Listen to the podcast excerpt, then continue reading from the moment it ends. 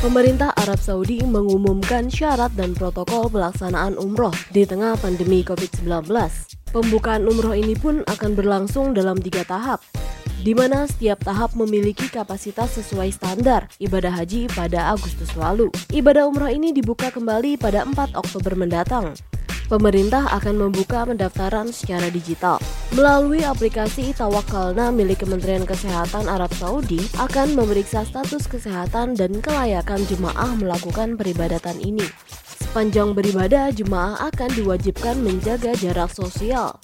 Otoritas Kesehatan Arab akan menentukan jemaah negara mana saja yang mendapatkan izin melaksanakan umroh. Tiongkok menghentikan impor makanan beku dari negara-negara yang memiliki kasus COVID-19 tinggi. Kebijakan ini menyusul ditemukannya kasus makanan beku yang terkontaminasi virus corona. Sebelumnya, pemerintah menangguhkan impor unggas dari Amerika Serikat pada Juni 2020 dan sebulan yang lalu sejumlah sayap beku dari Brazil pun dinyatakan terkontaminasi virus penyebab COVID-19. Kasus ini pun membuat Tiongkok harus memperketat penyaringan impor makanan dari negara-negara dengan tingkat infeksi virus corona parah. New York akan merayakan pergantian tahun baru secara virtual di kawasan Times Square untuk mencegah penyebaran infeksi virus corona.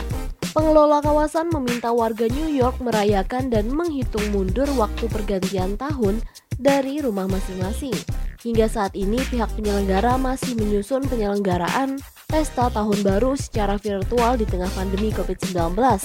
Meskipun diadakan secara virtual, mereka masih mempertimbangkan kemungkinan adanya kuota terbatas bagi pengunjung.